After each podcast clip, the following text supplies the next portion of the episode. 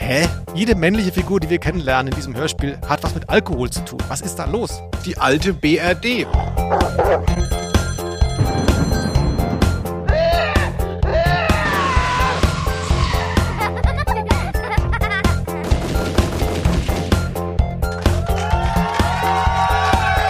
Name. der Rose.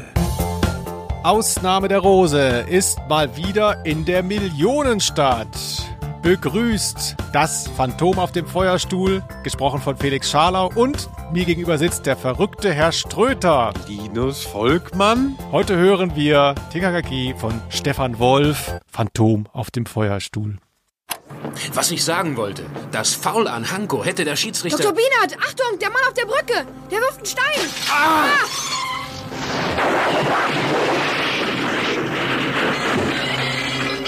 Dr. Bienert. Dr. Bienert, was ist? Letztes Mal hast du mir ja quasi hier die Butter vom Brot genommen, hast ein Drei-Fragezeichen-Hörspiel besprochen, ja, vor zwei Wochen.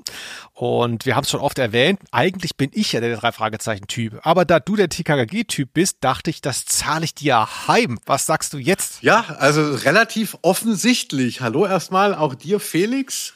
Da, es muss dir aber doch auch nicht so leicht gefallen sein, weil ich weiß, wie sehr du dich auch über drei Fragezeichen definierst. Lucullus et Lucutius, das Geld liegt unter den Sohlen und so. Das ist ja irgendwas. Ihr habt euch ja immer als was Besseres gefühlt. Ach, wir aus Rocky Beach, ne? Wir sind so die vornehmen Kids und äh, habt auf die Millionenstadt herabgeguckt, als wären wir in einem Slum. Und sieh dich an, wie du jetzt das Phantom auf dem Feuerstuhl präsentierst. Ich habe da tatsächlich einen Bezug zu, da werde ich auch gleich noch was zu sagen, aber vielleicht fangen wir mal vorne an. Wer es irgendwie jetzt schon erahnen konnte, der kann sich glücklich schätzen. Allen anderen erkläre ich es nochmal. Das ist ein Podcast, da geht es jedes Mal um ein Hörspiel. Einmal suchst du es dir aus, einmal suche ich es mir aus. Und da wir eine gerade Folge haben, die guten geraden Folgen, da suche ich mir immer das Hörspiel aus. Ne? Und wir reden da jetzt ein bisschen drüber und am Schluss gibt es ein Quiz.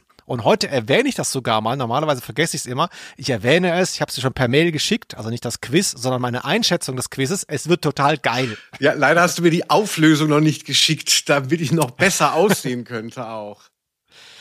Ich kann jetzt schon sagen, heute, den, du denkst ja immer, es sei wichtig, da zu gewinnen. Nein, den Leuten ist es wichtig, ob die Frage gut ist, nicht ob du sie beantworten kannst. Das ist scheißegal. Und heute werden die Leute hinterher applaudieren. Die werden zu Hause aufstehen, sich die äh, Kopfhörer aus den Ohren reißen und auf der Couch aufstehen und mir applaudieren. Das stimmt, das stimmt. Das, okay. Ich würde auch sagen, also so, so ein bisschen, das ist eine Reise, das Quiz. Da geht es eben nicht um die Antwort, sondern eben darum, äh, was für eine Welt das aufmacht. Aber ich habe schon von Leuten gehört, die äh, gefeiert haben, als du zum zehnten Mal hintereinander mein Quiz nicht beantworten konntest. Und da äh, gibt es natürlich. Da wollen die Leute dich dann immer noch mal wieder scheitern sehen. Ja, wie ich beim letzten Mal schon andeutete, äh, Linus neigt dazu, mir immer mehr Auswahlmöglichkeiten bei den Multiple-Choice-Antworten zu geben, weil er so Angst hat, dass ich richtig liege. Das ist so ein bisschen so Infantino-mäßig, muss man sich das vorstellen. Er sitzt dann da, weißt du, so in Zürich und äh, baut dann zwei Wochen lang so ein, so ein Szenario da auf, wie kann ich ihn jetzt reinlegen, dass er nicht gewinnt, er darf nicht an mir vorbeiziehen. So läuft das immer bei dir. Naja, Ja, du hast ja andere Themen in deiner Welt, aber ich habe nur dieses Quiz und demnächst werden es dann so zehn Antwortmöglichkeiten.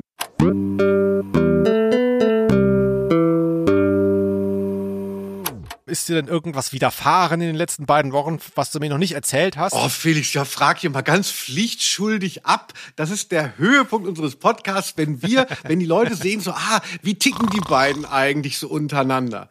Und ich kann auf jeden Fall sagen, dass ich äh, riesig motiviert bin heute für diesen Podcast. Also ähm, es ist ja so, dass die letzten Podcasts, ich möchte es auch mal sagen, die Leute haben sie jetzt mittlerweile alle gehört, so haben überhaupt keinen Spaß gemacht. Also wir haben die ja immer montags aufgenommen, zwei am Stück. Also es gab wirklich welche, wo ich so bei Knight Rider, da habe ich zum Schluss auch sehr viel geschnitten. Ich konnte einfach nicht mehr denken und es war wirklich nur noch eine Qual. Und ähm, jetzt ist es Abend und ich werde zum ersten Mal wieder ein Bier trinken bei einem Podcast. Und da freue ich mich äh, sehr darauf. Also dich nicht mal dauernd so klar sehen zu müssen, sondern auch so ein bisschen mit diesen Biergoggles, wie man sagt. So, ach, der Felix eigentlich, das ist so ein guter Mann. Also an den Punkt werde ich mich jetzt gleich hintrinken. Sehr gut. Ähm, vielleicht auch als kleiner Tipp an die HörerInnen, ihr hört das jetzt ja wahrscheinlich sonntags morgens, wo die neue Folge rauskommt. Auch ihr könnt euch ein Bier aufmachen, wenn ihr Lust drauf habt, denn das passt zufälligerweise, habe ich übrigens erst im Nachhinein festgestellt, unglaublich gut zu dieser Folge. Kleiner Spoiler auf nachher, wir werden über Alkohol reden. Es ist herrlich wieder mal. Ja, und hast du denn was erlebt? Du hast gesagt, wirklich es war wieder nichts los oder ähm, irgendwas für unsere FollowerInnen, Felix? Ich habe so banale Sachen erlebt, aber das kennt eigentlich jeder. Und zwar hatte ich heute Morgen, ich habe einen sehr glücklichen Tag hinter mir, denn heute Morgen kam der Handwerker. Und das reicht eigentlich schon als Geschichte, damit alle zu Hause auch so ein bisschen Tränen in Augen haben, denn man weiß ja heutzutage, ne, dank Habeck, aber auch vorher schon, es muss viel gebaut werden, es muss viel umgebaut werden und ich habe wie jeder normale Mensch ganz normal im November einen Handwerker angefragt und heute Morgen kam er. Und äh, ich bin so glücklich. Also dazu muss man wissen, ich teile mir mit Kai, Kai ist jemand, äh, mit dem ich manchmal Fußball gucke, der hört diesen Podcast nicht, deswegen kann ich sagen, mit dem teile ich mir einen Handwerker. Und wir haben uns neulich wieder getroffen. Und dann sagte Kai, hast du was gehört von dem? Ich so, nein. Also ich brauche den auch. Ich bin aber dran. Habe ich gesagt, wenn du ihn kriegst, dann bind ihn mit Kabelbindern äh, an dem Heizungsrohr fest und er soll danach noch zu mir kommen. Und es hat geklappt. Für mich hat diese Geschichte, diese ganze Geschichte einen ziemlich erotischen Subtext. Also erstmal ja. natürlich der Handwerker, der kommt und ähm, diese Notwendigkeit, Kabelbinder, klar. Also, also sehr schön. Oder ähm, naja, also der Felix bei dir ist jetzt dann das Wasserrohrbruch ist gestoppt jetzt. es, ging um, es ging um vier Schrauben in der Decke, die ich nicht bohren konnte, weil mein Bohrer zu schlecht ist.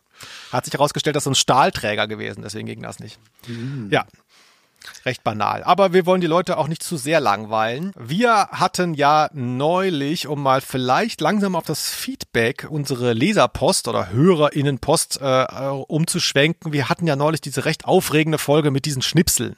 Ja, ich habe Snippets genannt, durfte ich dann wieder nicht, hast du mir wieder bei Social Media reingedrückt. Aber es ging um Ausschnitte, die ihr ähm, gerne gehört habt oder vielleicht auch nicht so gerne, die euch so im Kopf geblieben sind. Das war unsere, ich glaube, vorletzte Folge. Ja, äh, hört sie euch an. Und da, erinnerst du dich, Linus, gab es ja auch ein großes Fragezeichen. Nicht nur im Sinne der drei Fragezeichen, sondern es gab eine Einsendung mit einer Bitte an uns. Es ging um ein äh, Zitat, an das sich eine Hörerin nur ganz dunkel erinnern konnte, beziehungsweise gar nicht mehr weiß, aus welchem Hörspiel es stammte. Und dann hat sie es eingegeben in den genialen Computer äh, Ausnahme der Rose und wir haben etwas ausgespuckt bekommen von dem Schwarm. Genau, so war es nämlich. Halte ich fest. Anna, so hieß sie nämlich. Anna hatte damals geschrieben, das nur zur Erklärung, ähm, dass es ein Hörspiel gab, das ihr sehr Angst gemacht hat, denn da taucht das Zitat fanatisch irre Lachen eines Brandstifters auf das in ihr immer Beklemmung ausgelöst hätte als Kind. Sie wusste aber nicht mehr, aus welchem Hörspiel das war. Und was soll ich sagen? Es hat zwei Tage gedauert. Da hat bei mir sehr beiläufig jemand auf Instagram kommentiert und gesagt, ja, ich weiß, was das ist. Nämlich eine Frau aus England. Kennst du die näher? Du hast ja irgendwie auch mit ihr kommuniziert dann. Nein, ich bin jemand, der bleibt an allen Leuten hängen. Also demnächst besuche ich sie, aber vorher kannte ich sie nicht. Okay. Sie nennt sich Sadie Takes the Stage auf Instagram. Ich glaube, das darf ich sagen. Und die hat einfach da kommentiert, ja, übrigens, ähm, ich weiß, was das ist. Die hat geschrieben, der Feuerteufel auf der Au mit dem Lacher am Anfang ist höchstwahrscheinlich das Märchen von der Regentrude. Ich weiß aber nicht, welche Fassung. Hier, Anna, für dich. Wir haben es hoffentlich gefunden. Dein Kindheitstrauma. Dumm sind die Wälder. Feuermann tanzt über die Felder.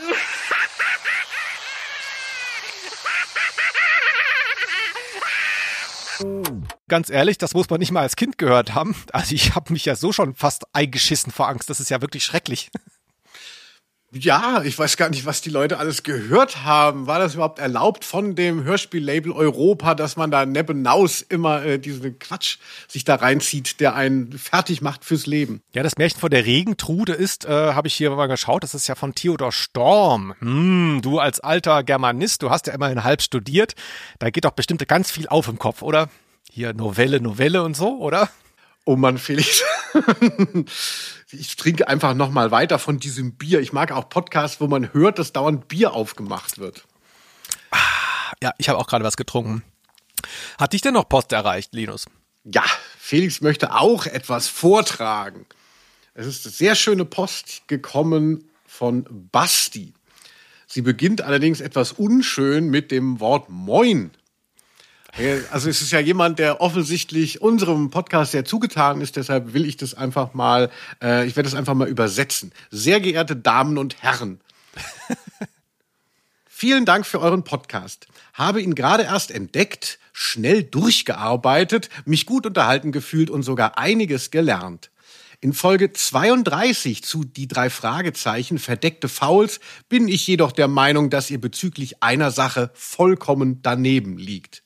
Was?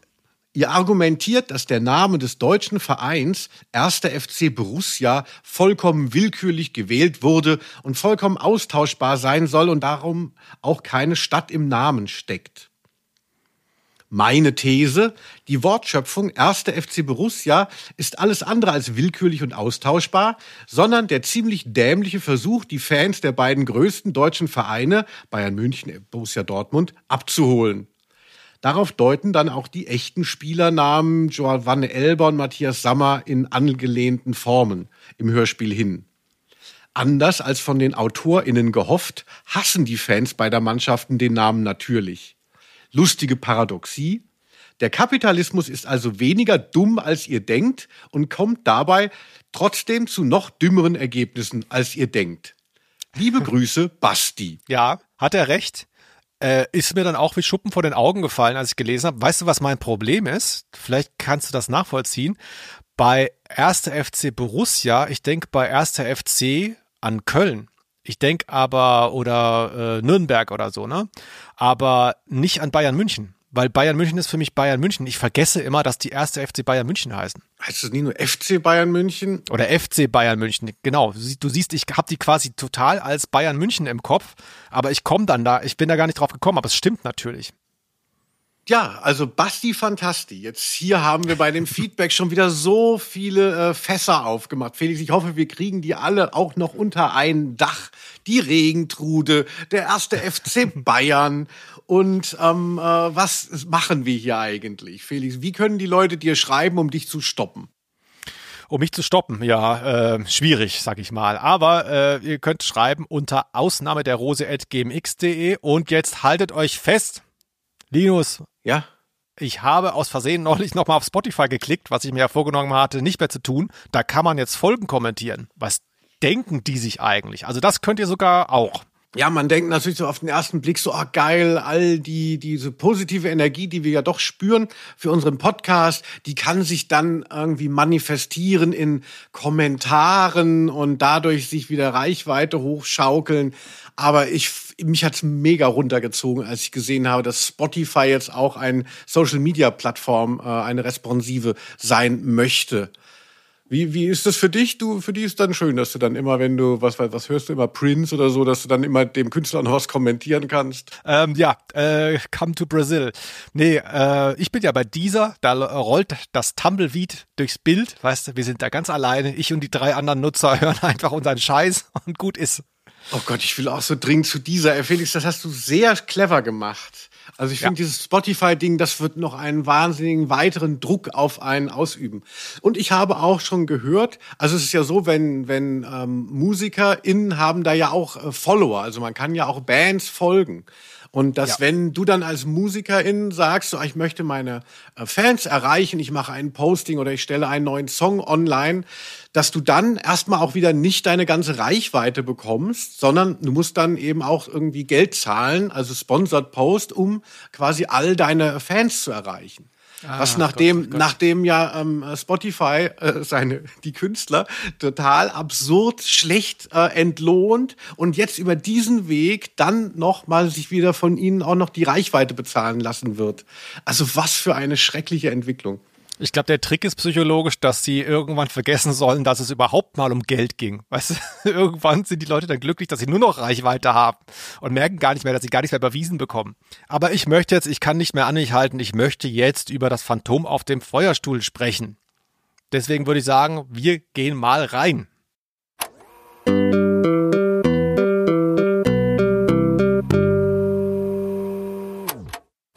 Das Phantom, dachte Tarzan. Ein Wahnsinniger. Seit Monaten treibt er sein Unwesen. Dass es bei den zahlreichen Anschlägen noch kein Todesopfer gegeben hat, ist reiner Zufall. Linus, das Phantom auf dem Feuerstuhl, Folge 5. Ähm, ich sag vorweg, ich kenne natürlich nicht alle TKKG-Folgen, aber schon so die ersten paar Dutzend kenne ich wirklich ganz gut. Und die hier ist mir als Kind hängen geblieben. Um gleich mal hier so ein bisschen emotional einzusteigen. Äh, ich hatte, hatte es, glaube ich, schon mal erwähnt. Ich war einmal, aus irgendeinem Grund habe ich mir das gemerkt, hatte ich eine Grippe. Früher gab es das noch, also so eine richtige Erkrankung, die so zehn Tage ging. Und da hat mir eine Schulfreundin, die ähm, zwei Jahre später, glaube ich, leider verstorben ist, die hat mir ihre TKKG-Folgen äh, geliehen. Und da weiß ich noch, wie ich da im Bett lag und so plötzlich so zwölf Hörspiele hatte, die ich nicht kannte. Und die habe ich dann die ganze Zeit gehört, da krank. Und da war das hier dabei. Und mich hat's gefreut, das jetzt nochmal zu hören nach all den Jahren. Und mich hat auch gefreut, als ich gesehen habe, dass die im Netz auch relativ gut wegkommt, diese Folge. Wir werden auch nochmal nachher ein bisschen spekulieren, warum das vielleicht so ist. Aber ist das für dich jetzt einfach so eine unter vielen oder? Naja, also ich bin ja auch schon eher von Anbeginn bei dieser Serie dabei, auch wenn ich so jugendlich wirke. Und dementsprechend sind mir auch diese ersten, ähm, ersten drei Dutzend sind es ja äh, Folgen sehr vertraut. Und das ist, ja, also ist ja, glaube ich, eine unter den ersten fünf, nicht wahr? Welche, welche, welche Laufnummer haben wir hier? Fünf. fünf, genau. Und die ist ja wirklich auch richtig gut. Also da macht das ganze äh, TKKG-Universum ja noch richtig Bock. Also die Kids sind in der Besenkammer auch noch mal. So heißt nämlich die Telefonzelle der Internatsschule und so diese ganzen kleineren ähm, Ausformungen, die die da noch so bespielt wurden und die dann irgendwann alle weggefallen wurden zugunsten von gar nichts mehr. Aber hier ist es noch so richtig, richtig Old School in a good way. Ja, hat mich natürlich gefreut, dass du das genommen hast und dass du auch so ein kleines Skript uns nur an die Hand gegeben hast. Also wir machen uns vorher mal so ein bisschen Notizen, worum soll es gehen und der Felix entweder, weil er so Feng Shui-mäßig drauf ist oder total faul. Also wir haben gar nicht so viel auf diesem Zettel und deshalb habe ich so das Gefühl, wir haben richtig Raum. Wir haben Raum für meine Geschichten. Wollte gerade sagen, das wirst du, das wirst du wieder schön voll kriegen und wieder kratzen wir dann in vier Stunden hier. Die Festplatte ist gleich voll. Oh Gott. Deswegen mache ich ganz schnell. Ich möchte mal alle abholen, mm, die, die das Hörspiel vielleicht von früher noch so ein bisschen kennen. Aber auch die, die es vielleicht gar nicht kennen. Die Handlung ist nämlich, das ist auch das Tolle an diesem Hörspiel, relativ dicht. Wenig handelnde Personen und recht einfach eigentlich auch die Geschichte. Ich lese mal den Klappentext vor. Der geht ähm, in der Originalkassette es erschien ja damals äh, 1981 auf Kassette und auf LP und der Text ging innen weiter, deswegen ist er sehr lang und ich finde ihn auch wirklich sehr besonders. Hör gut zu, Linus. Genau, aber mach, mach's mit so einer interessanten Stimme jetzt. Also wirklich, jetzt komm, Felix. Sie kommen von einem Volleyballspiel der Schulmannschaft des Internats. Dr. Bienert, Studienrat für Englisch und Sport und gleichzeitig Trainer der Mannschaft. Und Tarzan, unter einer Brücke verübt ein Unbekannter einen Anschlag auf das Auto der beiden. Er wirft einen Stein gegen die Windschutzscheibe, sie zersplittert. Dr. Bienert verliert die Herrschaft, der Wagen gerät ins Schleudern und überschlägt sich. Der Studienrat wird verletzt, Tarzan kommt mit dem Schrecken davon. So fängt alles an. Ein Phantom geht um auf nächtlichen Landstraßen und Autobahnen wirft von Brücken Steine herab und schleudert Stahlkugeln gegen fahrende Autos. Die Polizei scheint machtlos, niemand hat den Unbekannten jemals gesehen. Man weiß nur, dass er ein Motorrad hat. Tarzan, Klößchen, Karl und Gabi wollen das Phantom finden. Hat der seltsame Holzschnitzer etwas zu tun mit den Attentaten? Oder ist der Vater der gelähmten Claudia verdächtig, weil er sich an allen Autofahrern rächen will? Und was steckt hinter der Brandstiftung beim Weindelhof? Eine verworrene Geschichte, ein Fall für TKKG. Super, Felix. Hast du jetzt das Buch vorgelesen oder was? Kommt einem so vor. Also mir sind da, äh, der Klappentext ist wirklich ausnahmsweise mal interessant. Da kann man über ein paar Sachen mal reden. Ähm, mir hat's super gut gefallen ne, man will ja hinten auch wirklich dann, man hat ja nur die Hälfte dieses Textes im Laden gehabt, die Kassette war ja eingeschweißt, es musste mhm. ja funktionieren, aber selbst bei dem Teil, der schon von außen zu lesen ist, war noch Platz für den halben Wikipedia-Eintrag von Dr. Bienert. Also wo ich auch denke, so muss das so detailliert beschrieben werden, was der alles macht, was er unterrichtet und so. Da gehen schon 300 Zeichen für drauf. Wir haben ja immer mal geschmunzelt über die Klappentexte bei der Firma Europa, dass die teilweise eben so sehr zufällig wirken. So mal wird dann ganz viel erzählt, mal wird nur ähm, in einem Satz was geteased und äh, noch alles so noch mit drei Füllwörtern aufge, aufgestockt. Also, dass es da gar nie einen roten Faden so gibt. Und, und der ist mir jetzt auch äh, wirklich so, ähm, da habe ich wirklich gestaunt jetzt. Also mir gefällt auch, er hat den, die Herrschaft über den Wagen verloren. Ja. Sowas sollte man äh, privat auch mal mehr. Ich habe die Herrschaft über diesen Podcast verloren, könnte ich mal sagen. Ja, nenn mich Spießer, wir sind schon wieder geistig synchronisiert. Genau da habe ich auch irgendwie eine Pause gemacht und habe auch gegoogelt. Also da bin ich mir auch äh, nicht zu fein für äh, gegoogelt und ich behaupte, das ist einfach auch kein Deutsch. Ne? Also man kann die Herrschaft über sich verlieren oder die Beherrschung kann man verlieren. Aber hier ist ja eher gemeint Kontrolle oder Mhm. er ist nicht mehr Herr seines Wagens. Aber er verliert die Herrschaft, ist meines Erachtens kein Deutsch. Ist das nicht so im 19. Jahrhundert? Ich habe die Herrschaft über die deutschen Ostgebiete verloren. weiß nicht. Also, also ach so, ähm, ja, also ich will es auf jeden Fall tatsächlich in meinen aktiven Sprachschatz äh, einbinden. Okay. Ich werde es als Running Gag jetzt schon mal versuchen zu etablieren. Ja, sehr gut. Aber Felix, kannst du es uns noch mal ein bisschen kleiner zusammenfassen? Ach nee, ich kann auch noch mal sagen, Dr. Bienert ist auch so eine komische, äh, so ein komischer Name, der äh, später ja auch noch mal auftaucht. Und zwar dann ist das der Polizei äh, Hilfskommissar, derjenige, der äh, Kommissar Glockner unterstützt. Der heißt auch Bienert und wird dann immer Wespe genannt. Ja, ich Also es- erinnere mich.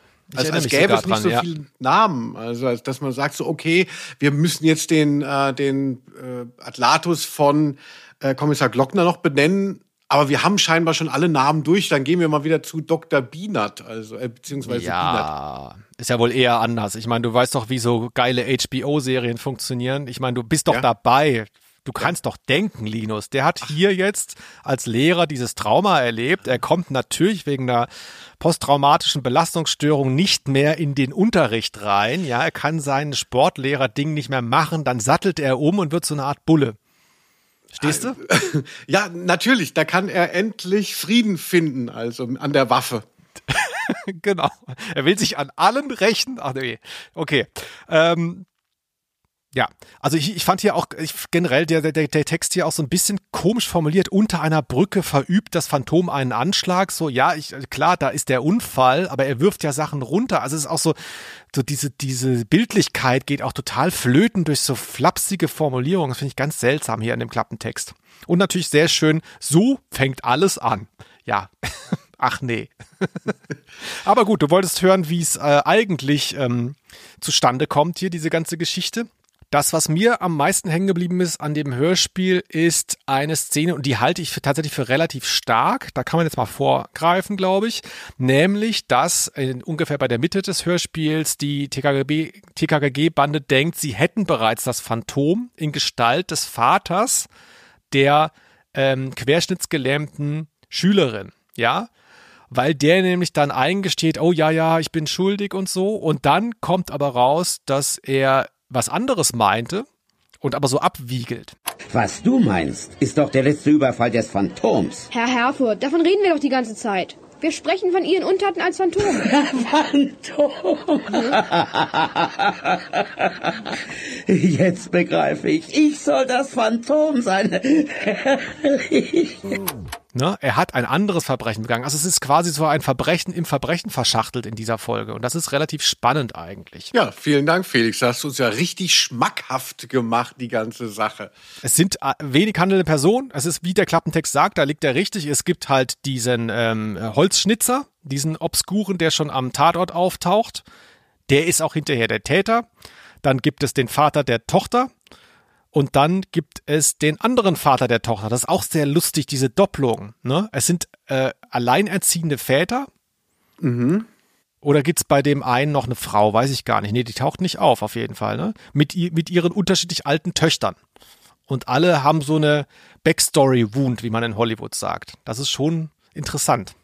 Ja, nicht zu viel spoilen, Felix. Ich will mir dieses Hörspiel ja auch privat mal anhören. Ja, was willst du denn da noch wissen? Tarzan wird äh, von dem Stein abgeworfen und sie müssen den Typen zur Strecke bringen, der es gemacht hat. Und es kommt noch ein zweites Verbrechen, irgendwie eine angesteckte Scheune rein. Das ist ja ungefähr das, worum es geht.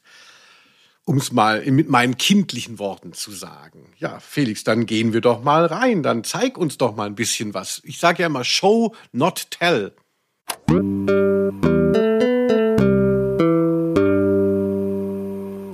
Das Thema hier hat mich, das, daran kann ich mich auch noch erinnern, auch ziemlich mitgenommen. Also dieses Motiv des Steinewerfers auf der Autobahn oder hier ist eine Landstraße, ne? Das hat mich damals schon ziemlich bewegt und das muss man ja sagen, äh, manchmal ist es ein bisschen quatschig gelöst bei Stefan Wolf, aber das konnte der ganz gut.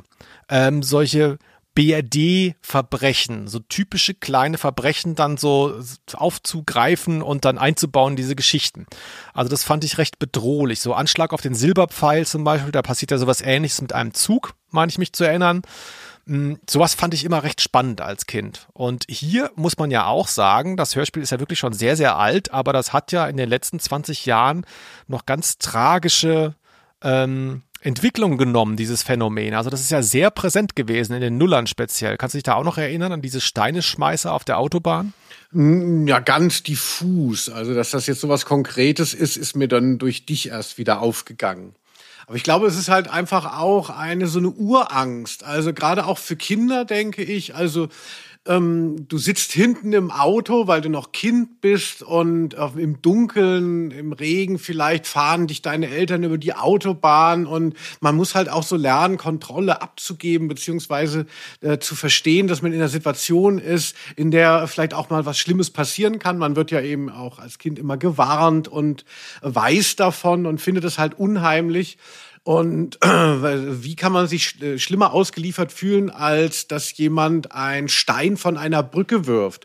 Das ist halt einfach diese, diese Form von Ereignis, das einen ereilen kann, auf das du keinen Einfluss hast und das, das natürlich das Leben auch so ein bisschen äh, erschreckend macht. Also, also hier, heute würde man sagen, das kann man mit einer Panikattacke einfach lösen, aber ähm, äh, früher hat man sich dann vielleicht eher nochmal zurückgezogen und äh, eingekuschelt vor Angst. Ja, ich muss auch sagen, dass ähm, für mich Autofahren nochmal ist eh schon nicht so geil gewesen. Also wir haben ja ist auch witzig, wie oft über, über, über das Autofahren reden in den letzten Folgen, ne, wo wir beide Autofahren auch gar nicht so geil finden. Aber ich kann mich daran erinnern, wie extrem ungeiler Autofahren wurde, als ich Vater war. Ne? Also wenn du da mit einem Baby noch durch die Gegend fährst, äh, mhm. da wird's erstmal richtig scheiße auf der Autobahn. Ne? Ähm, ich kann mich auch noch erinnern, wie dann mal vor uns einer gefahren ist, so ein PKW mit so einem kleinen Anhänger und der hatte einfach eine Schubkarre hinten draufgelegt, mhm. also falsch rum, ne? Und dann ist das natürlich, da fährt er da 120 und dann ist das Ding, äh, ist der, der Fahrtwind runtergekommen und dann ist die Schubkarre so hup durch die Luft geflogen und lag plötzlich auf der Straße. Mhm. So, äh, ich meine, das sind so Sachen, da, da dachte ich auch so, oh Gott, ne? Und bei diesem Steine-Schmeißer-Ding ist es ja so, dass es ja wirklich häufiger passiert. Das hatte ich ja eben angedeutet. Hm, da gab es auch ganz tragische Todesfälle. Und meistens, habe ich gelesen, ist das ja ähm, gar nicht eine Mordabsicht, sondern es sind oft die Jugendgruppen, die das machen. Und viele denken gar nicht, dass da was passieren kann. Also natürlich wissen sie es, aber so es ist so eine Affekttat, vielleicht so eine Art Mutprobe oder sowas. Du denkst halt, ja, ich habe hier nur so einen kleinen Stein. Ja, aber wenn dir der halt irgendwie mit 130 da gegen das Gesicht knallt, bist du trotzdem tot, ne? Das sind so Affekttaten meistens, habe ich gelesen.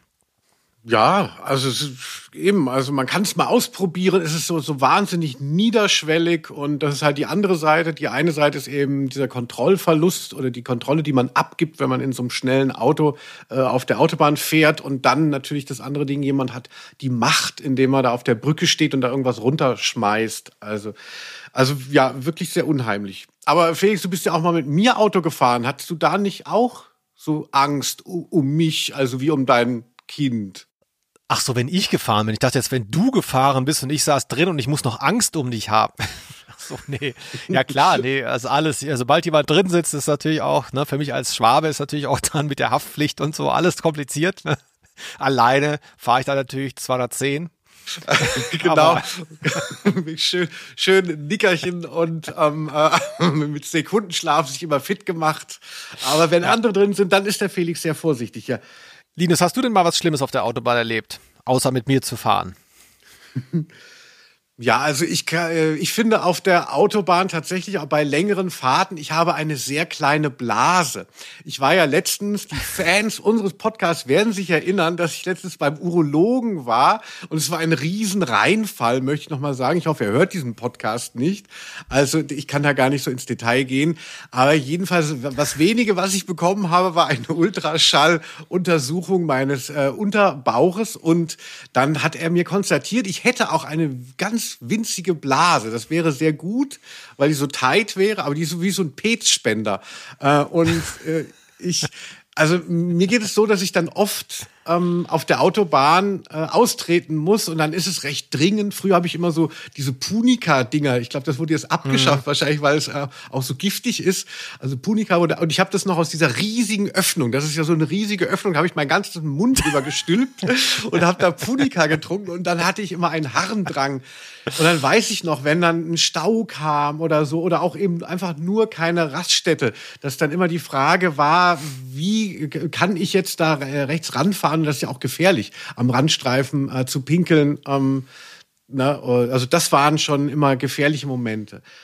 Ja, also äh, ich denke, ich bin nicht der einzige Hörer deiner letzten Sätze, der bei der ausführlichen Beschreibung der riesigen Flasche Punika, ja, mit der riesigen Öffnung, dachten, die Geschichte geht anders weiter. Ich dachte schon, mit was will er denn jetzt gleich angeben? Aber du hast nur draus getrunken. Ich dachte, du hast dann auch zurückgepinkelt dann in der Not das so. war meine, das war meine Angst immer mit so Penälern, also mit so, mit so richtigen Männern. Also ich als normaler guter Mann, sage ich mal, kann natürlich nicht pinkeln, wenn jemand daneben ist. Und ja. ich habe immer unglaublich Angst gehabt vor Autofahrten, wo dann so andere so, hey, hier, wir sind, lassen wir ein Bier auf und so. Und jetzt pinkeln wir alle in die Flasche rein. Da habe ich unglaublich Angst vor gehabt. Ja, das fände ich natürlich auch äh, schlimm. Also ich weiß nicht, ich habe mal versucht, in eine Dose zu pinkeln.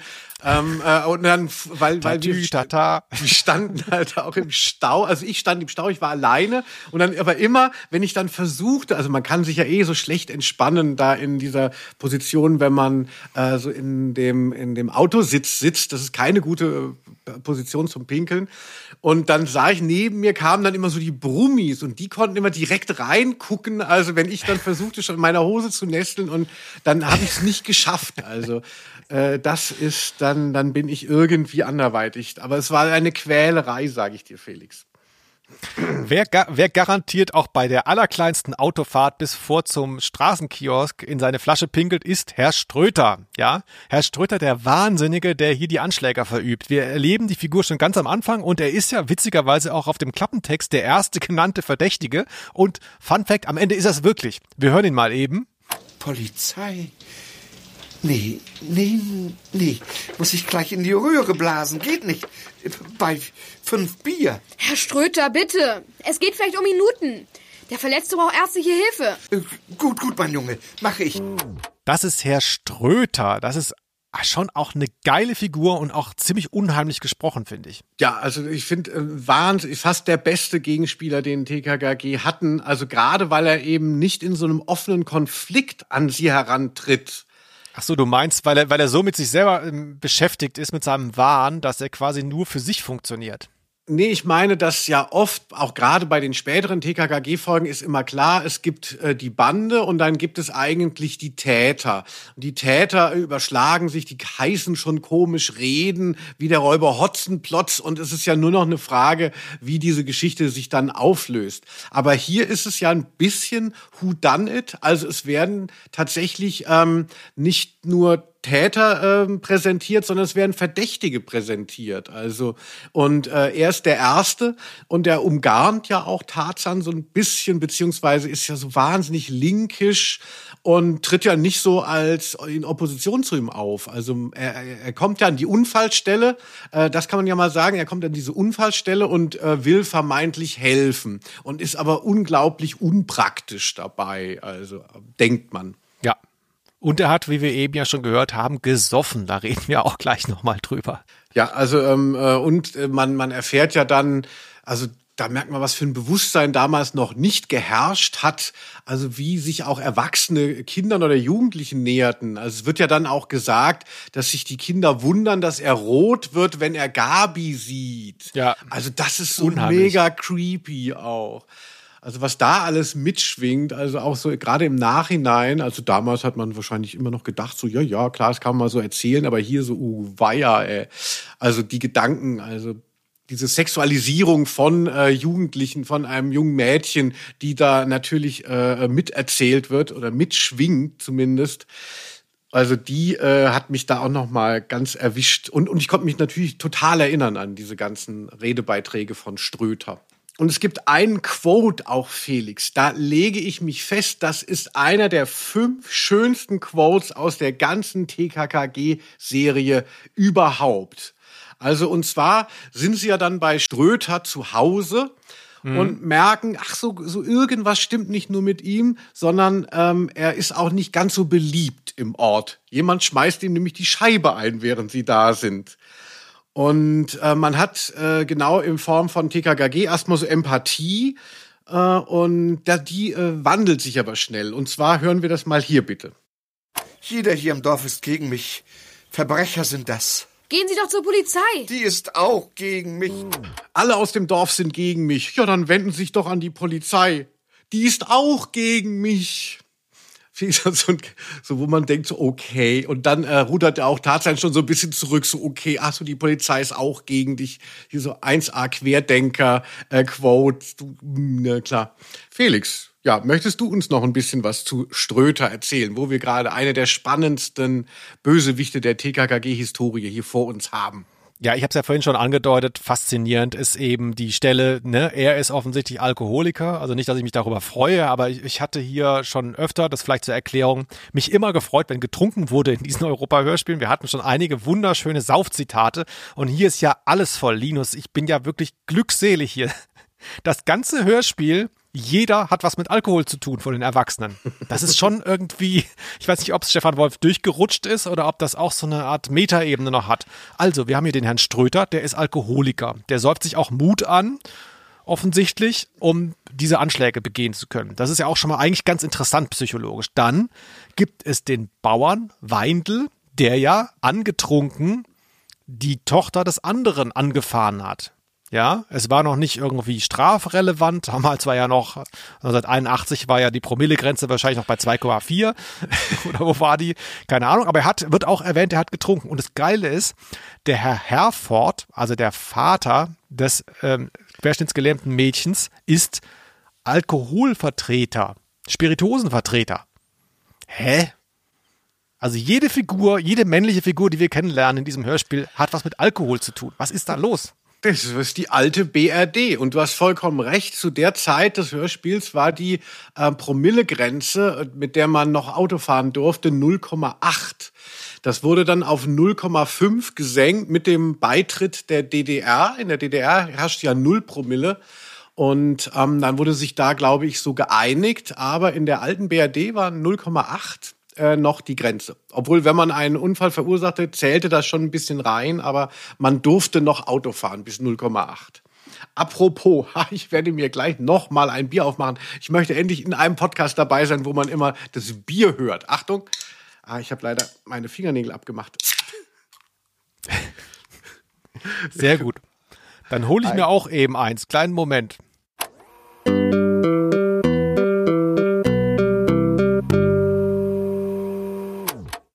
So, da bin ich wieder.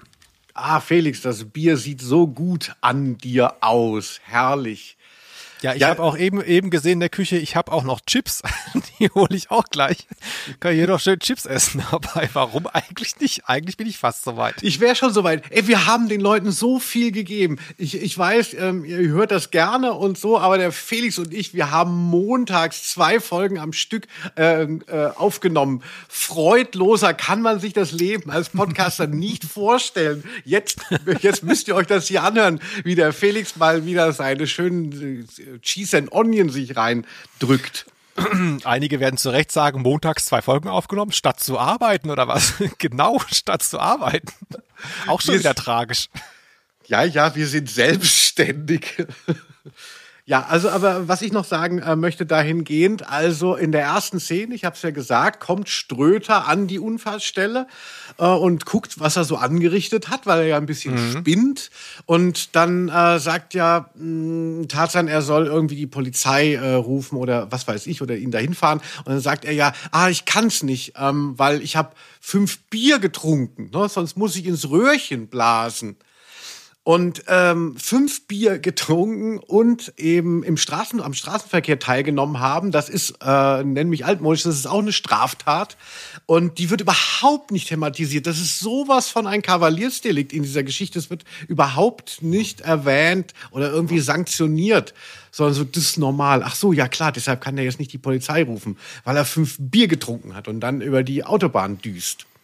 Ja, er fährt dann, wie ist denn das nochmal? Er fährt ins nächste Dorf weil er eben nicht die Polizei treffen will und will dann anrufen. Aber wie passiert es dann eigentlich, dass, ist, ist das das, was dann passiert auch oder kommt noch ein weiterer Wagen? Ich weiß schon gar nicht mehr. Genau, er, er, er holt die Polizei und vorher mhm. fährt ja der andere, der dann fälschlicherweise äh, des Phantoms verdächtigt wurde, der, der taucht da kurz auf und deshalb erkennen sie den Wagen von dem zweiten Verdächtigen, weil der an ihnen aber nur vorbeigedüst ist ich frage mich halt immer so, warum diese Folge, warum habe ich die jetzt ausgewählt? Und mir ist es tatsächlich an vielen Stellen aufgefallen. Ich finde sie erstens ganz gut und zweitens ist sie echt schwer. Sie hat eine schwere, aber auch eine glaubhafte Schwere, behaupte ich, wie sie Stefan Wolf selten hingekriegt hat.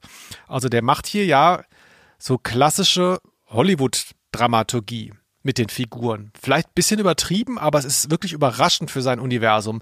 Hm. Wir haben es jetzt schon mehrfach gesagt, also hier ist der Unbeliebte, was ja auch schon tragisch, selbst wenn er der Täter ist. Er ist unbeliebt, er ist ein bisschen, er passt nicht rein in die Gesellschaft, er hat ein Alkoholproblem, ja, der Herr Ströter. Und dann, wie gesagt, dieses, dieser schreckliche Fall, dieser verquickte, dass der eine Vater die Tochter des anderen eben angefahren hat unter Alkoholeinfluss und sie jetzt querschnittsgelähmt ist. Also das ist so viel Schwere, die da in diesen Figuren drin liegt und auch die eben dann auch so Verdachtsmomente motiviert und auch Straftaten konkrete, das ist relativ clever gemacht. Das hätte ich jetzt zu Stefan Wolf gar nicht zugetraut ja, es, es, es hat dadurch tatsächlich auch mal so eine Tiefe und es wird nicht nur irgendwas abgearbeitet. Es gibt diese wahnsinnig äh, schöne beziehungsweise ganz empathisch äh, empathisch zu empfindende Szene. Da besuchen sie dieses Mädchen, was im äh, Rollstuhl sitzt und äh, sie haben sich so Zutritt verschafft, indem sie eine Annonce. Sie haben gesehen, dass da wurde eine Annonce von der Familie aufgegeben, dass ein äh, Damenrat abzugeben ist und dann fragt dann Klößchen bisschen so ganz ähm, äh, trottelig, so. Donnerwetter, wenn ich so ein Rad hätte, würde ich es nicht verkaufen. Warum verkauft ihr es denn? Mann, Willi, du bist ein Esel.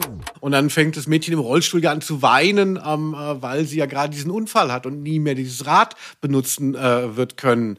Mhm. Und äh, das ist dann auch, also ja, ich denke auch gerade so, so, so Rollstuhl war, glaube ich, so in den 80ern auch schon so eine Erzählung, so, eine, so, ein, so ein Narrativ, wie man heute sagen würde, um eben Empathie bei Jugendlichen hervorzurufen.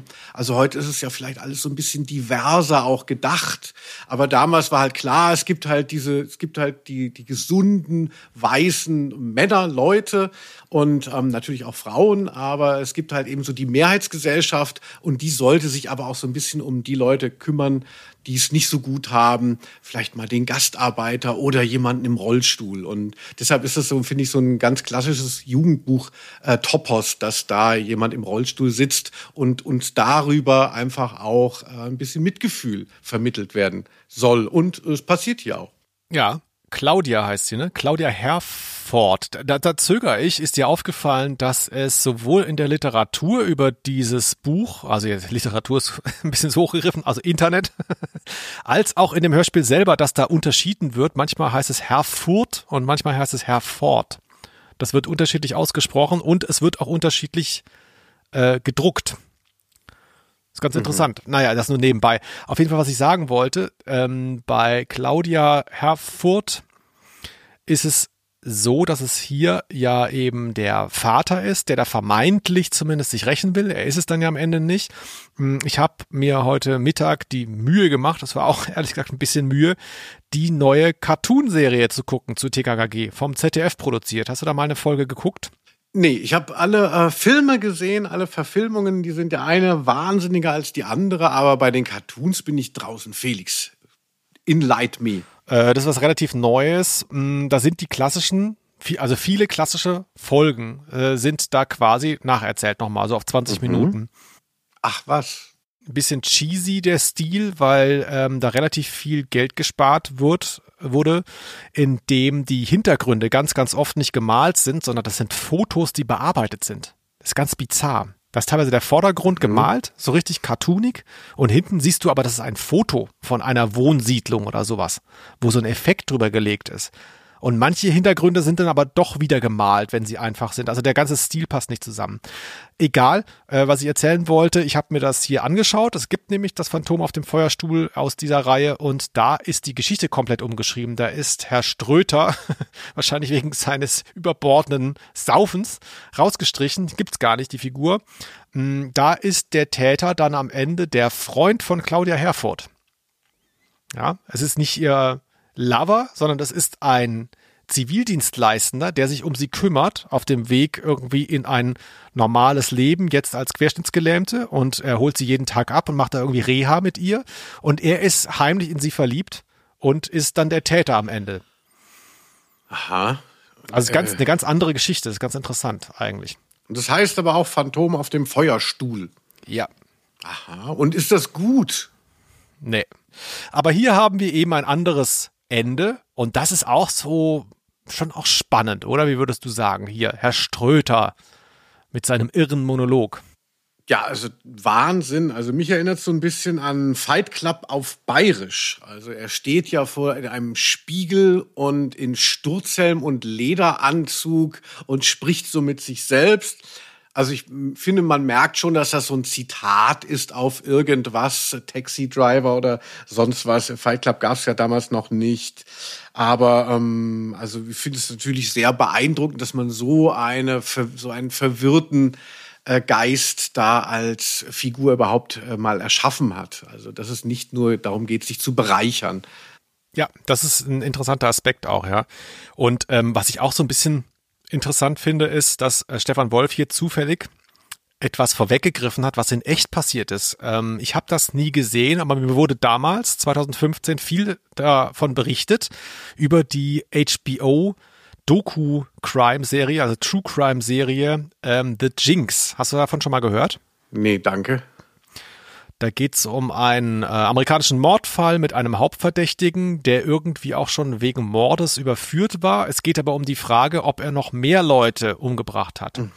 Und der taucht selber in dieser Doku auf. Die war mehrteilig und wird da interviewt. Und da er ja vorgibt, unschuldig zu sein, macht er da auch alles mit und gefällt sich auch, wie Herr Ströter, gefällt sich so am Rampenlicht offenbar. Und da ist tatsächlich die letzte Folge dann, dass er ein Hot Mic anhatte. Also Hot Mic habe ich gelernt, ist, wenn ein Mikrofon noch an ist. Ne, er hat so ein Ansteckmikrofon gehabt. Während einer Drehpause ist er auf Toilette gegangen und das war noch an und irgendwo saß halt so ein Tonmensch noch rum und hat seine Kopfhörer aufgehabt und hat halt dieses Hot Mic noch gehört.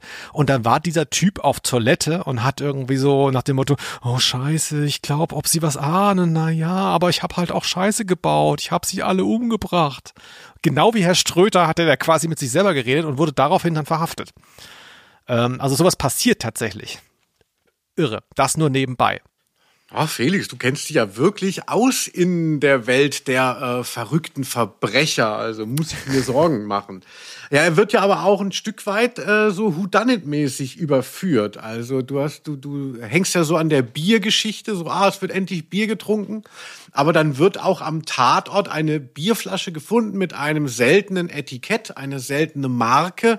Das wird ihm ja dann auch zum Verhängnis. Ja, vielleicht auch da schon mal erwähnt, ähm, die Bierflasche wird gefunden von TKKG bei ihrem zweiten Besuch am Tatort. Also zuerst war die Polizei da, hat alles abgesucht, dann ist am Anfang direkt am helllichten Tag TKKG da und später relativ unmotiviert sind sie dann nochmal da. Sagt einfach der Erzähler so, ja, sie sind dann nochmal hin. Und dann finden sie plötzlich diese Bierflasche.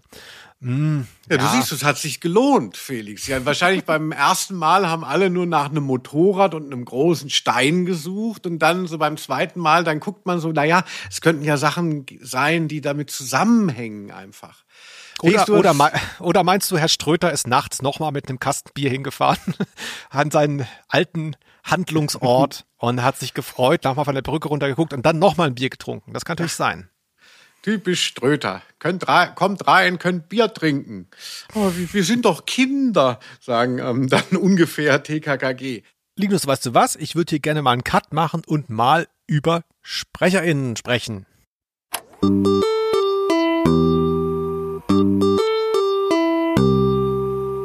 Wir hatten ja TKKG schon ein paar Mal besprochen und aber irgendwie sind wir so drüber weggegangen immer. Aber jetzt ist es mir nochmal aufgefallen, was ist das eigentlich für ein fucking guter Erzähler gewesen damals? In den ersten, weiß ich nicht, was ist das, 40 Folgen oder so? Oder hat er länger gemacht? Keine Ahnung. Genau, hier, hier sind die Informationen. Immer auf dem Hot Mic von Felix Scharlau erfahrt ihr es. Ja, ich weiß es schon, aber ich frage dich, du bist doch der Experte. Ehrlich gesagt weiß ich es nicht. Mein Gott, sag doch mal irgendwas. Du wirst dich doch erinnern können, ob der bis Folge 100 gemacht hat oder nicht. TKKG hat auch sehr viele Sprecherwechsel ähm, über sich ergehen lassen müssen, genau wie die drei Fragezeichen. Wann die genau waren, das ähm, könnt ihr mit einer Mail an Ausnahme der rose.gmx.de herausfinden. Nee, also wir reden über äh, Günther Dockerill. Und der hat tatsächlich, also bei drei Fragezeichen gab es ja auch viele Sprecherwechsel und dann sagen immer alle so, ja, Peter Passetti und so weiter. Und dann aber die danach, das waren ja ganz unterschiedliche, sind ja auch viele gestorben. Ähm, aber ich muss sagen, ja klar, Peter Passetti, das war auch ein ganz großer Sprecher einfach, schon lange vor den drei Fragezeichen, ganz, ganz viele tolle Hörspiele ähm, gesprochen, eine ganz tolle Stimme gehabt. Und für mich kommt aber in diesem Europa-Universum hier Günther Dockerill direkt danach eigentlich. Ne? Es hat eine, wie soll ich sagen, eine Ernsthaftigkeit, die nicht so ganz passt zu diesen Hörspielen und dadurch wertet er das unglaublich auf. Also ich finde es wirklich, äh, wir können vielleicht hier nochmal eine Stelle hören, einfach mal einen Satz. Ich finde es wirklich toll, wie er spricht. Tarzan, Karl, Klößchen und Gabi fuhren zu der Brücke hinaus, an der Dr. Bienert mit seinem Wagen verunglückt war. So leicht BRD-mäßig depressiv, aber irgendwie auch gut und eine tolle Klangfarbe. Ja, so hat so diesen, hat, hat so was ganz äh, Verbindliches wie vielleicht Aktenzeichen XY. Also es duldet nicht so, es ist nicht so verspielt. Ich finde, im Endeffekt korrel korreliert er sehr gut auch mit ähm, äh, Sascha Dräger, also äh, Tarzan, der ja hier auch eine sehr wichtige Rolle hat, die Stimme, der ja auch irgendwie wahnsinnig gut und engagiert ist und auch so wenig verspielt äh, dabei ist. Also es ist wirklich alles so alte BRD, ganz, ganz freudlos, formell, aber, äh, aber dementsprechend auch nah vielleicht. Ja, und er wurde hier auch nicht, äh, um mal kurz hier die, die Facts zu droppen, er wurde hier auch nicht von Ja. der Straße runtergecastet. So, haben Sie Bock, was zu sprechen? Sondern das ist wirklich ein alter Hase gewesen. Also Günter Dockerill, 1924 geboren, 1988 gestorben. Also der war da schon recht alt. Ähm, hat lange, lange Jahre als Hörspielsprecher schon gearbeitet. Beim NWDR hat er viele Sachen gemacht. Also das war quasi der Vorläufer des NDR und des WDR. Also in den 50ern hat er da quasi schon Hörspieljobs gemacht und war auch im Fernsehen tätig. Mhm. Unter anderem auch Synchronsprecher von James Stewart. Und äh, mir ist dann auch eingefallen, er spricht manchmal auch bei drei Fragezeichen. Also das, zumindest eine Stelle ist mir eingefallen, der spricht ja einen Obdachlosen bei der heimliche Hehler. Der Obdachlose, der den Hund Tiny äh, irgendwie unter seinen Fittichen hat. Aber das nur nebenbei. Felix, du bist ja völlig durchgedreht. Aber ähm, äh, ich, ich mag es. Also was du alles weißt hier. Hier seht euch unseren Felix an, ne? der Hund Tiny bei der heimliche Hehler, alles klar. Ja, äh, Günther Dockerell äh, wirklich. Also irgendwie mh, hat er nicht so den äh, Fame. Ne? Man kennt jetzt auch den Namen nicht und es gibt garantiert äh, andere Stimmen, die die die Leute äh, eher erkennen und eher abfeiern. Aber das ist wirklich eine äh, große Sache eigentlich. Ja, schön, dass du ihn mal hier auf ein kleines Plateau gehoben hast für unsere HörerInnen. Gibt es noch eine Stimme, die, die dir gefallen hat? Ich mochte unglaublich gerne dieses, äh, wird ja auch, glaube ich, im Hörspiel so erwähnt, ach, dieses süße Mädchen, was da kommt, ne, die Bauernhofstochter. Unglaublich niedliche Stimme und ja wirklich sehr, sehr kindlich. Hier, wir hören's mal eben. Hey, wer kommt denn da? Rotkäppchen? Ist die niedlich. Hallo du, wie heißt du denn? Anneliese Weindl. Mein Papa gehört zu dem Bauernhof da. Möchtest du eine Scheibe Wurst? Danke, gern. Hast du Geschwister? Ja, noch sechs, aber einen Hund habe ich nicht. Ich schenk dir einen, wenn Oskar mal Vater wird. Die Sprecherin heißt Eva Michaelis und wenn ich mich jetzt nicht total täusche, ist das tatsächlich die gleiche Eva Michaelis, die immer noch diesen Beruf ausübt. Jetzt klingt sie aber anders. Wir hören's mal eben. Ich weiß, dass du was Schweres durchgemacht hast, aber glaub mir, es war auch für uns nicht unbedingt leicht. Ja, äh, ich kenne die Stimme auch tatsächlich. Also als Kinderstimme hätte ich sie natürlich nicht erkannt, aber so diese erwachsenen Eva Michaelis, die ist mir sehr geläufig, äh, macht, glaube ich, unglaublich viel. Ne? Also 1973 geboren und äh, synchronisiert viel, Hörspiele, dies, das. Erstaunlich, wie dann, ne, man denkt ja auch, es wird ja auch meistens so gewesen sein, man hat da irgendwie als kleines Kind so eine Rolle, und macht das dann irgendwie und dann denkt man vielleicht als Kind, ah, das kann ich vielleicht dann später auch noch machen. Wobei Kinder gar nicht so denken, die denken nicht an morgen, aber die Eltern denken das, ach, guck mal an, unsere Tochter, die wird bestimmt ein Filmstar. Und dann ist natürlich immer jede Karriere vorbei, wie bei den ganzen Kindern, die denken, sie spielen mal in der Bundesliga Fußball, ne? Ciao. Aber hier äh, einfach durchgezogen. Wahnsinn. Und ehrlich gesagt, wenn man weiß, dass dann ein Erfolg da war, man hört es ja auch schon in der Originalstimme. Es ist also wirklich, das Kind macht es sehr, sehr gut. Ja, aber du weißt ja, dass ich bei Kinderstimmen und Europa immer sehr skeptisch bin und habe dann wieder den Verdacht, das ist eine Nichte gewesen von Heike Dine Körting oder die Magd von Oberst Böiermann, der Mann von Heike Dine Körting, der das damals arrangiert hat, die Sounds. Äh, wer weiß, wie dieses Kind da sich hochgekämpft hat oder äh, durch welche Klappe es geschoben wurde. Also, naja, Eva Michaelis, jetzt hat sie sich meinetwegen ihre Sporen verdient. Apropos Heike Dine Körting, wusstest du übrigens, dass Heike Dine Körting hier serviert? Wir hören's mal eben. Der Milchshake. Ah, danke. Danke. Danke. Ja, mal wieder ein Cameo. Ich hab's noch gedacht beim Hören, das könnte sie sein, hab's natürlich gegoogelt und angeblich ist es auch so. Hört man ich auch ein bisschen. Ich habe es tatsächlich sofort gehört, weil ich habe ja so einen ziemlichen Crush auf Heike Dine Körting und ärgere mich ja immer noch so, dass, dass wir damals nicht zusammengekommen sind bei unserem Besuch bei Europa, wo ich dachte so, ach, sie interessiert sich schon nicht mehr für Amore und so. Da war die 60. Mein Gott, also. Cut, jetzt, cut. Was? cut, cut. Ja, also äh, Grüße. Du lieber Himmel. Ja, wir, wir brauchen irgendwas, um uns vom Bobcast abzuheben. Also alle Leute, die das hören und sich durch die fünf Minuten Werbung durchkämpfen, die hören halt nie so was Emotionales hinsichtlich Heike Diene. Das ist nur bei uns. Ja. Und das, was uns abgrenzen könnte vom Bobcast, ist eine Unterlassungsklage. Hast du denn auch noch eine Stimme, die du vielleicht hier präsentieren möchtest? Wie redest du denn mit mir? Apropos ähm, äh, diese ganzen Verwandtschaftsverhältnisse, auf die ich immer nicht so gut zu sprechen bin. Das Mädchen im Rollstuhl, das ist ja Kerstin Dräger.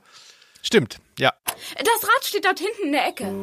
Das ist die Schwester von Sascha Dräger. Knickknack, ich will ja nichts sagen, ne? Und beide sind die Kinder von Wolfgang Dräger, auch jemand, der da schon Fuß gefasst hat. Naja. Nö, ansonsten ähm, brauche ich da äh, keine Stimme mehr. Ich finde Herrn Ströter, den wir ja schon ein paar Mal gehört haben, fand ich wirklich äh, super. Also der spielt den Irren herrlich. Insofern also ein großer Spaß auch stimmlich hier. Und der ist auch, ähm, wie soll ich sagen, figurativ toll ausgestaltet. Der hat ja, wir haben es ja ganz am Anfang vor allem gehört in diesem O-Ton, als er da konsterniert ähm, Hilfe holen soll. Ne? Wir haben es jetzt schon eingespielt. Dieses Telegramm-Stilartige. Mhm hab fünf Bier getrunken. Also, dass er gar nicht so ganze Sätze spricht, ist unglaublich gut. Das grenzt ihn so ab von den anderen. Ne? Erinner dich mal, wir hatten letzte Folge bei der von dir ausgesuchten Folge, habe ich ja noch so geschimpft über diese blöde Pseudotheater-Figurensprache, wo die alle redeten, wie es überhaupt nicht zu ihnen passte. Und hier ist es teilweise recht authentisch gelöst, finde ich. Ja, stimmt. Jetzt, wo du es sagst, also ich hatte es ja eben auch noch mal zitiert. Kommt rein, könnt Bier trinken, sagt er ja zu den Kindern. Da sagt er auch nicht, ihr könnt ihr euch vielleicht mal, wenn ihr möchtet, ein ähm, Hopfen-Kaltschale, äh, wie du sagen würdest, ähm, genau, äh, euch ja. äh, geben.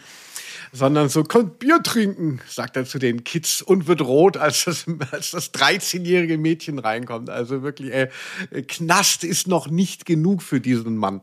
Wir haben ja noch ein paar kleinere Anmerkungen auf deinem. Du hast ja immer gesagt, die Steuererklärung muss auf dem Bierdeckel und genauso auch das Skript für Ausnahme der Rose.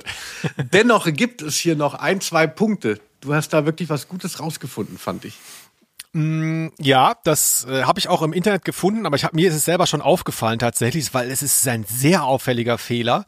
Äh, sie kommen ja am Anfang, also der Herr Bienert, der dann später umschult auf Bulle, ja, äh, in dieser Folge noch nicht, der Herr Bienert, der Sportlehrer und Tarzan, vor dem Unfall, also die Einstiegsszene, kommen sie ja von einem Volleyballturnier. Und da sagt Dr. Bienert folgendes zu Tarzan. Was ich sagen wollte, das Foul an Hanko hätte der Schiedsrichter... Dr. Bienert, Achtung, der Mann auf der Brücke! Da frage ich dich jetzt mal, du bist ja auch so ein großer Sportsmann, ne? Hm, Volleyball. Was genau könnte das Foul gewesen sein, das an Hanko begangen wurde, also einem Teamkollegen von Tarzan? Ja, also ich fand es auch, ist mir dann wie Schuppen von den Augen gefallen, dachte ich so, ah, das ist super, dass das jemand rausgefunden hat. Aber ich glaube, wenn man ein bisschen näher ähm, äh, da forscht, also du kannst ja am Netz ne, jemandem eine Flasche durch den ähm, Oberkörper ziehen oder so oder, oder zumindest äh, nach den anderen treten. Also theoretisch, auch wenn man nicht in einem Spielfeld steht, könnte man die Leute schon faulen in irgendeiner Form. Ja, also Aber ich vermutlich ist es einfach ein Fehler. Ich denke auch, es ist ein Fehler, aber ich bin natürlich, ich bin, äh, mein, mein Kopf ist wirklich ein, ein großer, großer Sandkasten, ja. Also wenn da sowas reingegeben wird, dann wird da gearbeitet und dann ist auch dieses Bild schnell da. Also zwei Möglichkeiten sehe ich, also ent, nee, drei Möglichkeiten. Also entweder es ist gerade wirklich Spielpause und du gehst einfach rüber und haust dem einen, einen aufs Maul. Ja, So, Foul, aus ja. Wut, aus Wut. Ne? ähm, dann Nummer zwei, unter dem Netz, du hast es schon angedeutet, so heimlich in den Hoden zwicken oder so. Ja. Ne? Also irgendwie so, wo es der Schiedsrichter nicht sieht. Oder Mhm. halt die eine Mannschaft spielt den Ball rüber, auf der Gegenseite, Hanko und Tarzan springen, weißt du, mit den Armen nach oben, springen so hoch und der andere von der anderen Seite springt auch hoch und ohrfeigt ihn einfach, während sie oben sind überm Netz. Also so ungefähr kann ich mir das vorstellen. Ich vermute aber auch, dass hier so ein bisschen die Sportarten durchgegangen sind. Ja, aber äh, wir sind alle so ein bisschen irritiert, dass du gesagt hast, dein Gehirn sei ein Sandkasten. Felix, kannst du da noch mal in dieses Bild näher reingehen?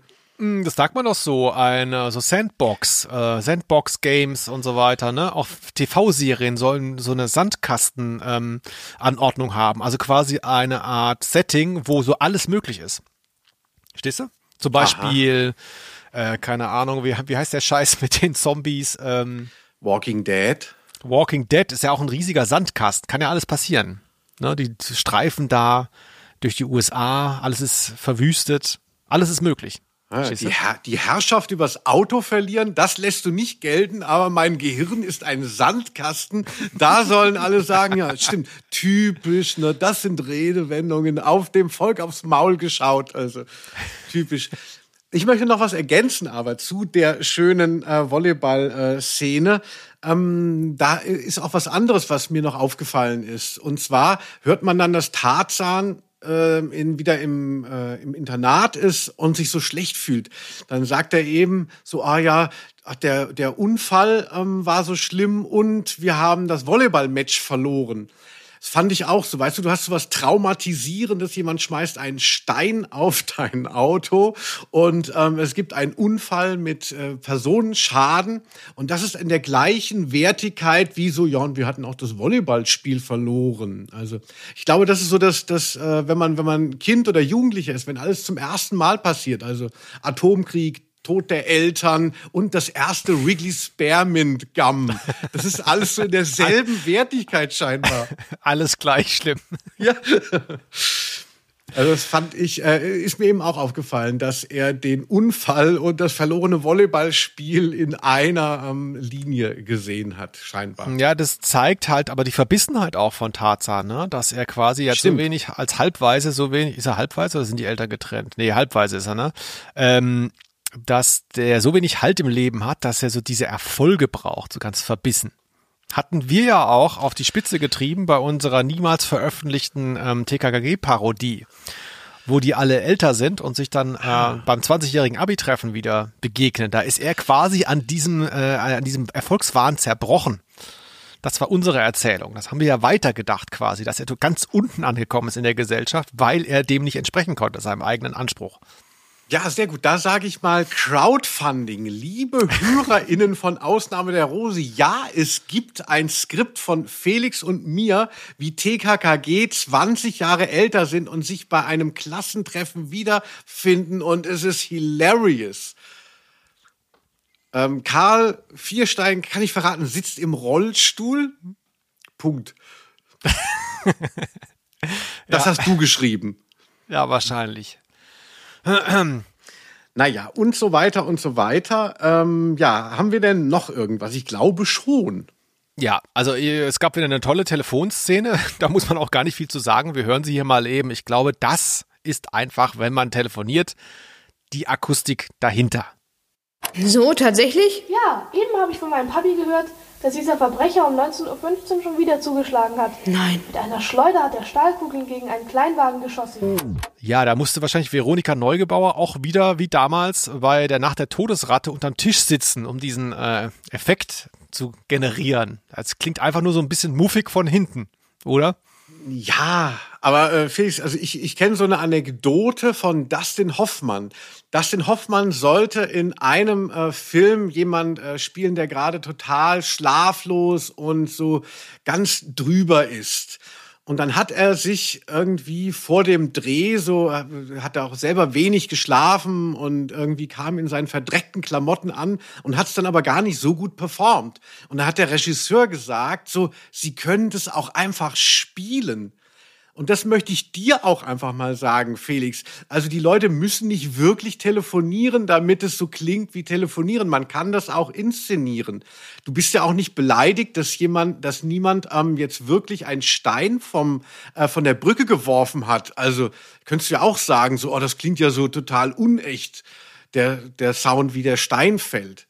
Warum dürfen die Leute nicht einfach so tun bei Europa, als würden sie telefonieren? Ja, ich kann dich gar nicht gut hören, Linus. Ich bin hier in einem Tunnel.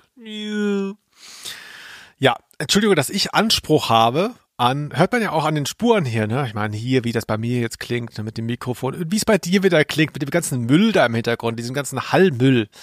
Ja, das sind halt unterschiedliche Ansprüche einfach, ne? Hallmüll? Wie, wie redest du mit mir? Ich will einfach nur die Arbeit, das Lebenswerk von Heike Dine Körting verteidigen. Und ja. ich hatte eine Chance. Damals im Bootshaus war die Gelegenheit. Ja, und bald darfst du dich nicht auf 200 Meter nähern. Aber erzähl du doch mal, hattest du noch einen O-Ton hier? Ja, Felix, ich habe es dunkelblau auf schwarz ausgedruckt und deshalb muss ich mich etwas konzentrieren. Aber ich erinnere mich, äh, Veronika Neugebauer, die leider verstorbene Stimme von Gabi Glockner, die wir hier noch hören, die ist ja aus ähm, Bayern, aus ähm, München kommt sie. Ähm, zumindest hat sie da dann zum Schluss auch gewohnt. Und man hört es natürlich nicht. Sie ist eine großartige Stimme und kann alles nachmachen und alle Dialekte aufrufen, wie sie will. Aber hier, wo sie noch wirklich kleiner war, gibt es eine Stelle, da hört man, dass sie aus Bayern kommt und das hat mir richtig gut gefallen. Er wird auch Geld von der Versicherung erhalten. Ach, Veronika Neugebauer. Ja, Mai. Das ist eine von uns erheuten. Felix, das war bayerisch. Sackel.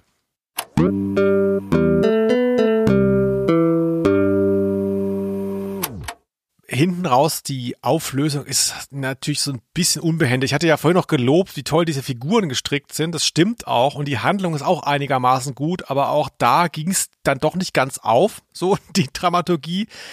Kommissar Zufall hat mal wieder ein bisschen nachhelfen müssen. Oder soll ich sagen, anschieben?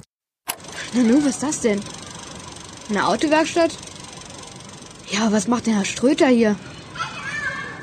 Der schiebt ja ein Motorrad auf seinen alten Lastwagen. Der hat ein Motorrad? typisch auch Stefan Wolf, ne? Also so äh, für, für alles, was so Geniales kommen, dann so fünf Sachen, die richtig schlecht sind einfach, ne? Also das hätte man doch irgendwie anders erzählen können, als das dann wirklich, weißt du, ich denke auch immer so, die armen Kinder, die schlagen sich da ihre äh, Freizeit um die Ohren, ermitteln da und dann kommen sie zufällig irgendwo vorbei und der Täter schiebt das Motorrad, das man kennt und man weiß plötzlich, ach, der fährt Motorrad, das muss ja der Täter sein. Das ist so ein bisschen, man hätte ihn jetzt mehr gegönnt, weißt du? Ja, du hast recht, aber erinnere dich mal, am Anfang finden sie auch raus, wie der spätere Brandstifter heißt und wo er wohnt, weil ähm, Klößchen äh, sein Auto einfach aufmacht und da äh, liegt zufällig die Brieftasche drin. Das ist ja auch äh, dabei. Ja. Naja, aber wenn wir gerade bei Plotholes sind, wir lieben die Folge, Felix Feuerstuhl, das ist für mich Felix, der Mann mit dem Feuerstuhl, aber äh, ich habe natürlich trotzdem auch noch ein Plothole anzubieten. Am Anfang ist es so, dass sie denken, sie überführen das Phantom und dann äh, konfrontieren äh, sie den Mann aber weil sie denken, also weil es ja der ist mit der, mit der Tochter im Rollstuhl, sagen sie. Ja, Herr Herford oder Herr Furt. Herr Herford oder Herr Furt, wie es hier sehr wichtig zu sein scheint. Und dem bieten sie an, dass sie ihn straffrei ausgehen lassen, wenn er nur seine Tätigkeit als Steinespeißer von Brücken einstellt, weil mhm. sie so viel Mitleid haben mit seiner Tochter. Eine Kassettenseite später entlarven sie denselben Mann als den Feuerteufel. Und dann ist klar, tja, jetzt müssen wir es meinem Vater sagen, sonst kann ich ihm nicht mehr in die Augen sehen, sagt Gabi, also dem Vater Kommissar Glockner. Also es ist quasi dasselbe Dilemma, aber mit völlig unterschiedlichem Ausgang. Und man könnte jetzt sagen, ja, entschuldige, sag du erstmal, Felix. Ich äh, glaube, sie sagt da, äh, der ermittelt in dem Fall. Genau, und aber ist es ja? äh, möglicherweise ermittelt er nicht in dem anderen Fall. Ist aber natürlich trotzdem eine sehr, also ist fast eine ekelhafte Interpretation von Recht und Moral. Ja, ich kann ne? nur bei den, ich kann nur bei den Fällen schweigen, die mein Vater nicht bearbeitet. Nein, es ist tatsächlich so, dass er zum Schluss, wenn ähm, Tarzan das Phantom überführt, dann telefoniert er auch mit Gabi und weist äh, sie an, ihren Vater hinzuschicken. Also irgendwas hat er schon auch mit dem Phantom zu tun. Mhm. Okay. Also, aber man könnte eben, wie gesagt, äh, denken, es ist so faules Plotting. Aber meine These ist, dass in Deutschland Eigentum mehr zählt als Menschenleben. Also das, oh. das, das, ja, dass Grimme, man sagt, Grimme-Preis, also sorry, äh, sendet das ein, ja, ich weiß, die, hier die Grimme-Preise wurden gerade verliehen, aber für nächstes Jahr vielleicht, ne? Also hier, das ist, das ist wirklich politischer Diskurs, das ist Gesellschaft, da könnt ihr die ganzen anderen Podcasts irgendwie die Pfanne hauen, aber hier, was Linus gerade anbietet, das ist irgendwie, da sieht man es mal wieder. Das ist BRD. Ja, der Typ, der die Leute verletzt von der Autobahnbrücke, äh, der wird laufen gelassen. Da kommen ja nur Menschen zu Schaden. Und derjenige, der irgendwie die Versicherung betrügt beziehungsweise etwas abfackelt, der muss aber äh, gestellt werden. Das ist ja äh, tatsächlich eine Unterstellung, die es gibt, dass Strafrecht mitunter gnädiger ist hinsichtlich Körperverletzung als Sachbeschädigung. Nicht Sachbeschädigung, als wenn tatsächlich immaterielle Werte in Gefahr sind. Dass man äh, sagt, das kommt noch aus dieser Zeit, wo Recht äh, sich, sich erstmal gesetzt hat, gemacht wurde dass äh, der Adel wollte halt seinen Besitz verteidigen. Das war halt wichtiger als irgendjemand, der im Wirtshaus zu Tode kommt. So ist ja. Deutschland immer noch.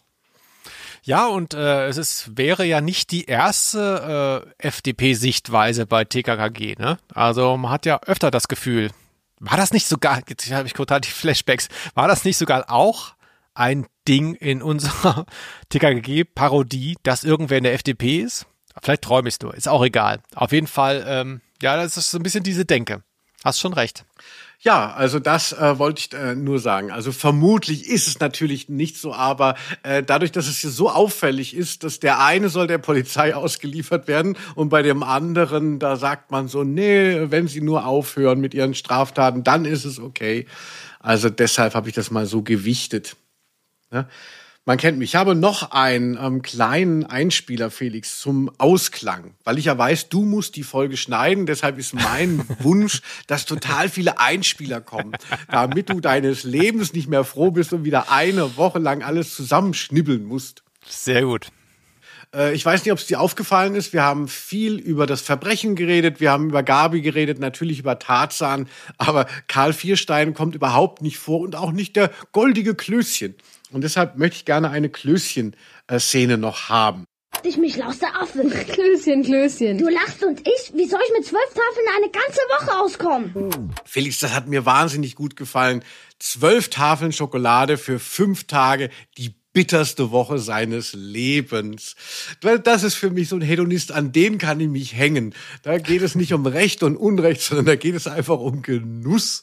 Ja, also ich, ich esse ja auch sehr gerne Süßigkeiten und ich finde zwölf Tafeln für fünf Tage da würde ich sagen, ja, das ist jetzt keine schlechte Woche, aber das, das müsste reichen. Was ist deine Lieblingstafel Schokolade oder Schokoladensorte?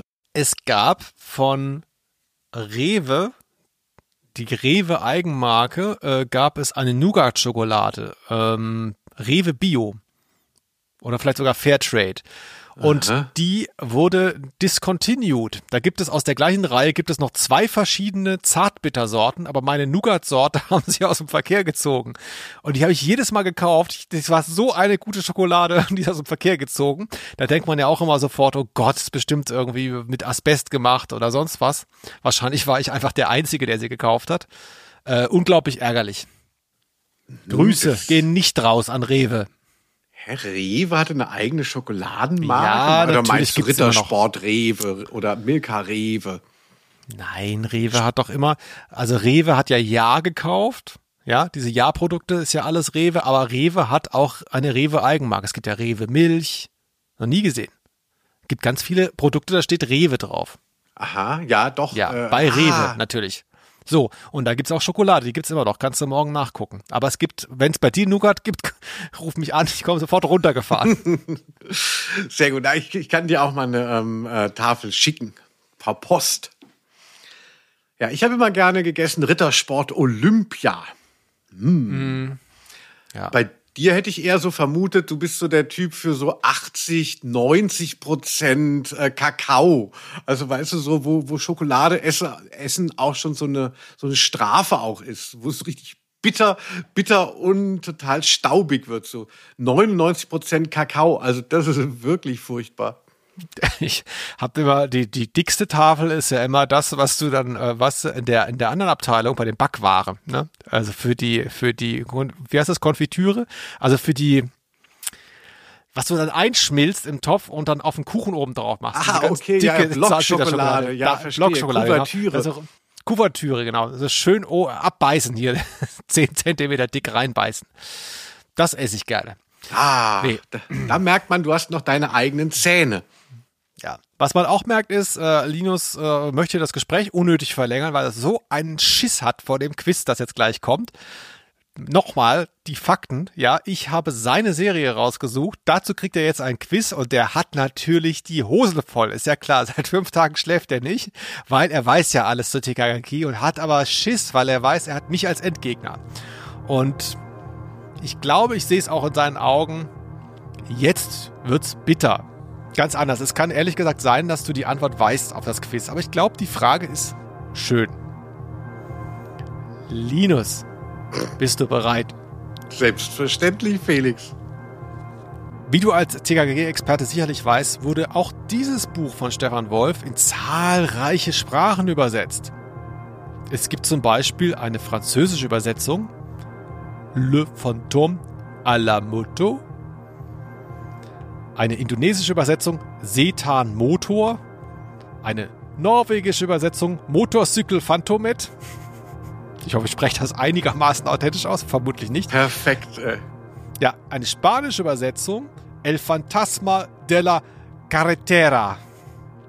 Und auch eine dänische Übersetzung Phantomet por Motorcyket oder Cykel. Apropos Dänisch, hier ist deine Frage. Wie heißen TKKG auf Dänisch? Heißen sie Filk, benannt nach den Protagonisten Finn, Ingmar, Ludwig und Kirsten? Mhm. Heißen sie Tong für Tarzan, Orla, Nulla und Gabi? Heißen sie Talg für Tarzan, Ansgar, Linus und Gabi? Oder heißen sie Stopp für Sören, Todor, Oleg und Penille? Sag Filk, noch mal ganz kurz, ja? Filk, Tong, Talg, Stopp oder Stopp. Ähm, ich würde äh, sagen, ach, ich würde schon sagen, dass es, ähm, dass man sich an so einem, ich würde, ich würde Tee würde ich gerne drin haben. Ich würde sagen Tong. Linus sagt Tong für Tarzan, Orla, Nuller und Gabi. Und was für ein Happy End. Er hat recht. Ja, ja, ja. So, oh Gott. Oh Gott, könnte mein Vater das noch erleben. ja, vielleicht hätte ich es ein bisschen authentischer bauen sollen, obwohl Talk fand ich eigentlich auch ganz gut. Mm. Weißt du noch, wie die ähm, äh, Jugendbande hieß, die wir in unserem bald gecrowdfundeten äh, Hörspiel TKKG 20 Jahre später heißt? Ja, Sarg. genial. Das war auch genial. Übrigens, äh, hier während schon die ähm, äh, Verabschiedungsmusik äh, langsam sich so reinfadet, weil ich so wahnsinnig gut schneiden kann. Ne? Ähm, vielleicht noch ein kleiner Hinweis. Ich habe ja hier bei meiner Recherche für das Quiz eine Menge gelernt. Deswegen auch für dich vielleicht interessant. Die indonesische Version heißt tatsächlich Stop. Ja. Ach. Und die spanische Version, jetzt wird's interessant, die heißt Pacto. Und klein drunter steht Secreto. Also Pakt, äh, Geheimpakt, ne? Pakto. Und du bist ja auch ein Mensch, der, glaube ich, mit Zahlen so ein bisschen umgehen kann. Da könnte dir auffallen, das sind gar nicht vier Buchstaben, das sind fünf. Pakt. P-A-K-T. Pakto. Ah, Pakto. Die haben, die haben nämlich Ach, das Oscar. Original, die haben das Original-Logo, auch übrigens die dänische Version, hat das 1 zu 1 Pelikan-Cover. Oben steht Stefan Wolf, Phantomet par Motorcycle. Das gleiche Bild wie hier auf der Kassette auch. Unten die gleichen Bilder und da steht Tong. Und die spanische Version hat das gleiche. Und da ist Oscar, hat rechts eben auch ein O bekommen. Wo ich mich Oh. natürlich auch frage, trägt er dann auch einen Pulli in der spanischen Fernsehserie? Ich hoffe sehr. Mit einem O drauf. Pacto Secreto. Ach, also mehr konnte ich jetzt wirklich nicht rausholen. Äh, Ich hoffe, es hat euch so ein bisschen Spaß gemacht. Mir auf jeden Fall. Ich freue mich auf die nächste Folge, wo du wieder ein Hörspiel aussuchen wirst. Hat es dir denn auch Spaß gemacht, Linus? Ja, endlich hatte ich mal wieder Spaß. Also keine Ahnung, es ist nicht nur Arbeit hier Ausnahme der Rose, sondern es geht ja auch, es geht um die Sache. Und schön, dass du TKKG mal die Ehre erwiesen hast. Ach, toll. Mein Name war Felix Scharlau. Ich sage danke fürs Zuhören. Schickt uns die Rewe Nougat Schokolade Bio und auch gerne an Ausnahme der Rose.gmx.de sehr viel Geld über PayPal. Ich muss mich nur noch schnell anmelden. Ich sage Tschüss, bis zum nächsten Mal. Ich war Felix Scharlau und du bist Heigedine Körting, ich liebe dich. Ich war Linus Volkmann. Tschüss. Aus Name. der Rose.